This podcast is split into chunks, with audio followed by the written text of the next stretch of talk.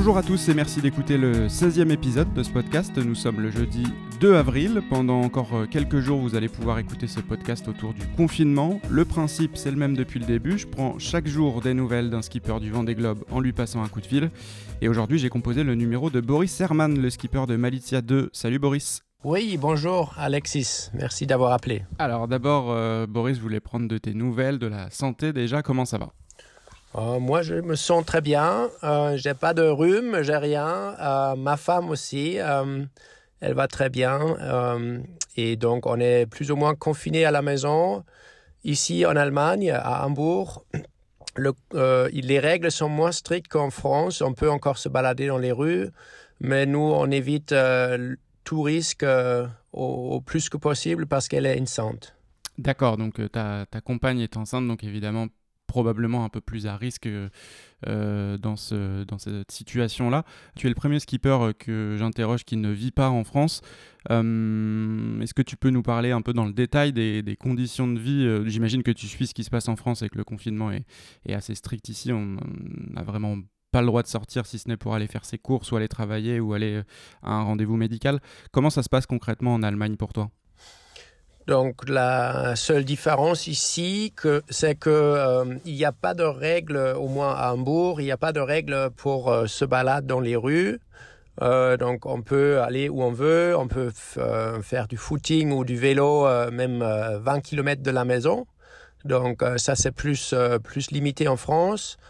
Et par contre virtuellement, je passe la plupart de mon temps dans le chantier à Lorient où les travaux continuent avec une équipe euh, réduite, avec euh, seulement deux personnes aujourd'hui. Juste avant de parler en détail du chantier et du projet Vendée Globe, c'est un choix que tu as fait de passer cette période euh, de confinement à Hambourg. Comment ça s'est fait? Dans quelles conditions tu t'es retrouvé à Hambourg et pas à Lorient pour le confinement? Bon, J'habite à Hambourg avec ma femme et donc ça c'est assez normal pour moi que je fais des allers-retours euh, c'est assez simple normalement en avion. Il y a des avions directs à Nantes, etc. Donc euh, là, jusque entre guillemets dernière minute avant le confinement, il y a presque deux semaines maintenant, euh, je, je suis retourné ici pour être près de ma femme et pour suivre le dossier derrière mon ordinateur. où il en est justement le bateau là au chantier? On a fait un gros, euh, un grand projet cet hiver. On a hum, installé des nouveaux foils. Et euh, ce projet et le refit en général, c'est fini à 95%. On assume là qu'on on peut finir, euh, on espère de finir tout ça dans le cours d'avril. Donc, comme je disais tout à l'heure, on est encore deux personnes.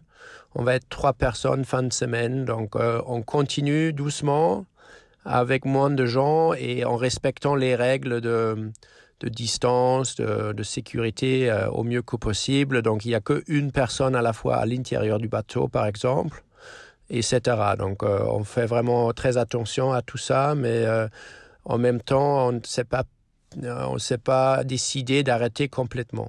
D'accord. Et donc, comment tu vois la suite après le confinement, à la sortie du confinement Quel va être le programme? Il va y avoir la mise à l'eau. Tu devais participer aux deux courses préparatoires qui vont probablement pas avoir lieu dans la configuration euh, prévue initialement. Comment tu vois la suite à la sortie du confinement? Bon, pour être très honnête, moi, je, j'ai hâte vraiment d'aller naviguer, de découvrir ce, nouveau bateau, entre guillemets, avec les modifications. Ça va être, euh, dans certaines conditions, ça va être vraiment un bateau euh, très, très différent, comme un nouveau bateau.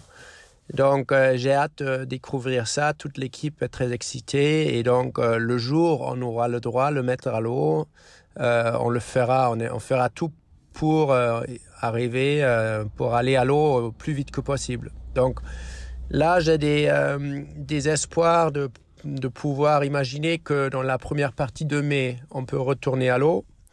Après, s'il y a une course ou pas, euh, ça c'est juste comme bonus. Nous, de toute façon, on a besoin de naviguer, de découvrir et de, de valider euh, tous ces, changements sur le bateau. Et euh, donc, il faut, euh, il faut retourner au plus vite que possible. Tu disais que tu avais très envie de naviguer parce que tu fais partie des, des skippers qui sont confinés loin de l'océan. J'imagine que pour un marin, c'est pas toujours euh, facile à, vivre. Comment tu vis cette période? Comment tu t'occupes aussi? Est-ce que c'est simple à vivre cette période de confinement, même si les règles sont un peu différentes en Allemagne qu'en France? C'est pas tout à fait très simple tous les jours.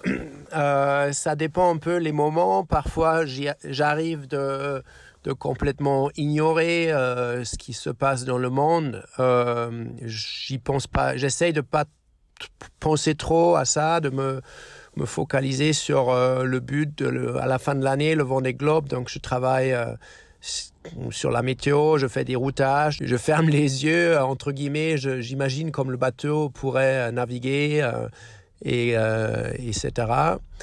Par contre, euh, il y a d'autres jours où, euh, où ça te rattrape et tu, tu te doutes, tu, tu vois que le monde a vraiment une crise, rencontre vraiment une crise très très très très grave et profonde et bon ça ça va nous ça on va pas pouvoir l'ignorer dans la durée, ça va nous toucher tous, ça va toucher toute l'industrie de notre sport aussi. Euh, ça va être difficile de trouver euh, de l'argent, ça va, être difficile dans tous les sens. Donc, euh, c'est déprimant parfois de voir, de voir toute cette, tout, tout, tout, ça. Et donc, c'est un peu up and down. Il y a des bonnes journées, il y a des journées qui sont un peu difficiles, je trouve. Oui, oui et cette année 2020 a été une, année très importante pour toi, avec euh, euh, la naissance de ton enfant qui est à venir, avec le Vendée Globe euh, dont tu rêves depuis des années, tu investis dans ton projet depuis quasiment trois ans maintenant.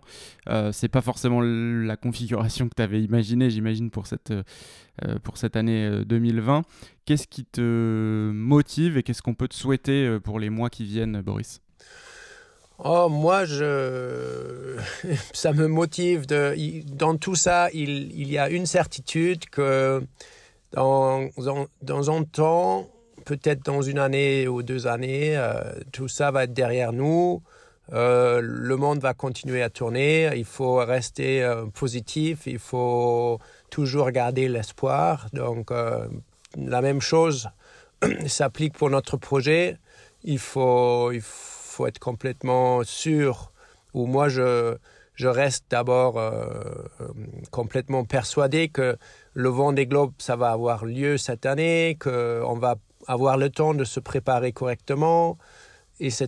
Donc je, reste dans une, euh, dans une motivation positive et, et je doute pas tout ça pour le pour l'instant et et voilà, il faut me souhaiter que, mais tous, tous nous, les concurrents du Vendée Globe, il faut nous souhaiter que ça peut se dérouler plus ou moins euh, comme prévu avec un départ le 8 novembre. Et si on arrive là, euh, c'est ça le, le but euh, principal pour nous tous euh, cette année. Ah bah c'est ce qu'on vous souhaite et c'est ce qu'on se souhaite aussi. On a tous euh, très envie et très hâte d'être au Vendée Globe, d'être au 8 novembre prochain au départ des Sables d'Olonne. Merci beaucoup Boris. Merci. Boris Herman, le skipper de Malitia 2, le 16e invité de ce podcast. je vous le disais, on continue ce podcast pendant encore une semaine et ensuite je vous donnerai rendez-vous avec un autre podcast mensuel qui vous raconte les belles histoires du Vendée Globe 2020.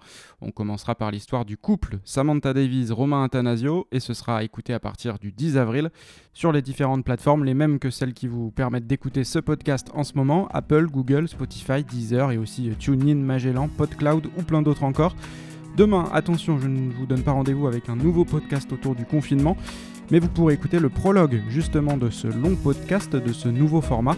Et dès samedi, on passera de nouveau un coup de fil à un skipper du vent des globes. A très vite